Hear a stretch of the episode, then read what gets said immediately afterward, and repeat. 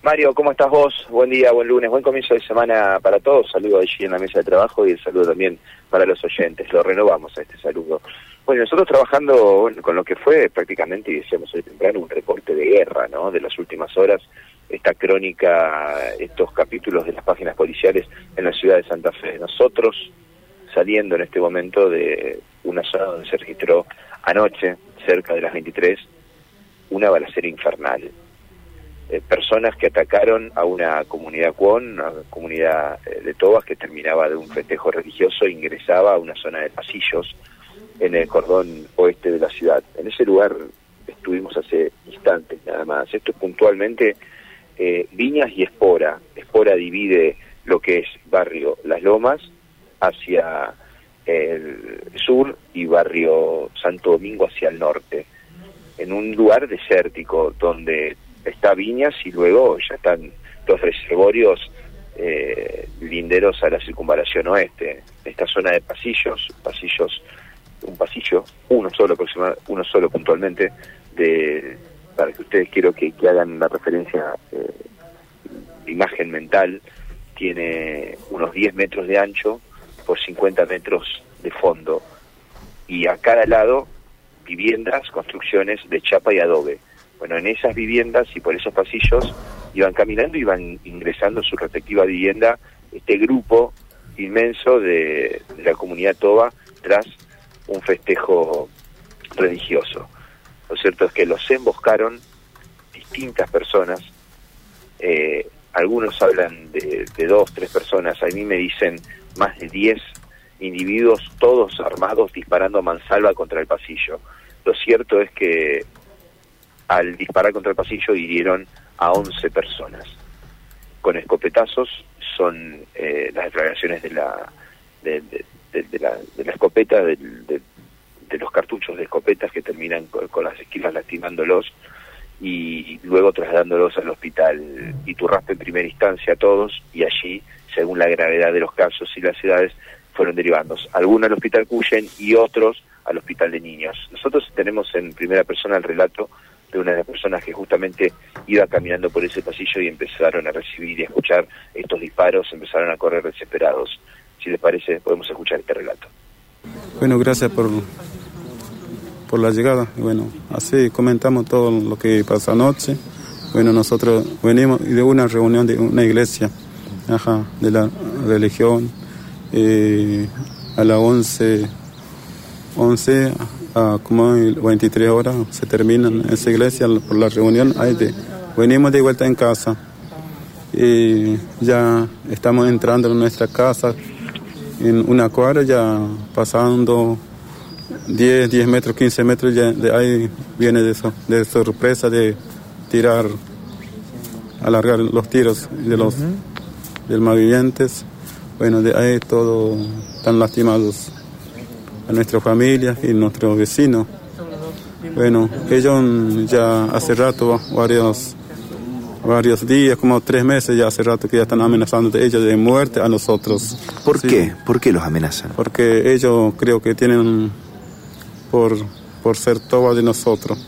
¿Ustedes hace mucho que están acá en el barrio? Sí, hace mucho. Nosotros vivimos acá como 23 años y los demás más los demás nuestros hermanos viven acá como 33 años. ¿Y estas personas que dispararon eh, son nuevas en el barrio? Son nuevos, son. Sí, sí, sí. ¿Ustedes los conocen o no? No, no lo conocemos porque ellos de, no sé, no sé de dónde vienen ellos. Ajá. Y simplemente les dispararon por porque quieren que no estén en el barrio, porque eh, ustedes son tobas, por ese motivo. Sí, así es, ese es el motivo, sí. ¿Y ahora cómo, cómo, cómo se sigue viendo después de, esta situación? Porque les dispararon con, escopetas, hay gente de ustedes, familiares, que están eh, internados en distintos hospitales, pero ¿y ahora cómo sigue todo esto?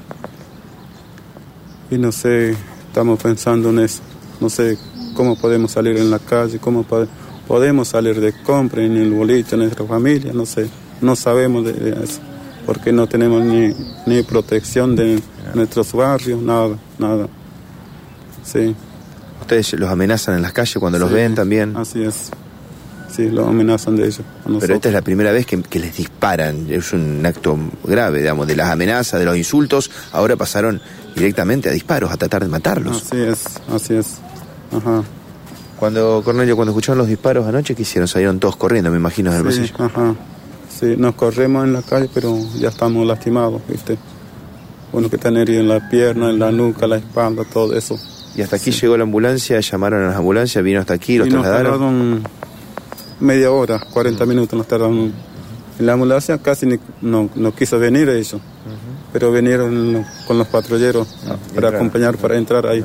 Bueno, ¿quiénes resultaron heridos, Granio? Contame más o menos de, tu parte, de tu familia, cuántas personas y quiénes resultaron heridos. Somos 11 en total en los heridos, los tres más graves son a mi hermana, mis sobrinos y mi madre que están graves por la espalda y lo dispararon en la, en la cara, en las piernas.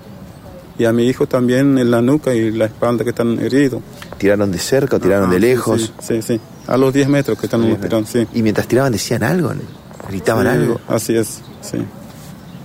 Gritaban. Gracias por, por este la tiempo. Palabra, La palabra de Cornelio, escuchaban ustedes, uno de los referentes de esta comunidad toda, ¿no? Que ayer en este acto criminal por parte de, estos individuos que según ellos, las víctimas de estos disparos eh, de escopetazos, todos heridos eh, con los perdigones, bueno, son personas que relativamente son nuevas en el barrio y quieren que se aleje esta comunidad del, lugar, comunidad que está instalada hace más de 30 años. Eh, a ver, los agresores obviamente que no son integrantes de la comunidad, Matías, eso está confirmado. Está confirmado. O sea, y lo que te dijo es que le tiran por ser eh, eh, integrantes de la comunidad QOM y para que se vayan del lugar, uno supone eso. sí, mm. sí, es, los motivos los pueden, lo están especulando, no, no conocen. Lo cierto es que cada vez que salen a la calle, estas personas los amedrentan, los insultan, los escupen, los corren con las motos.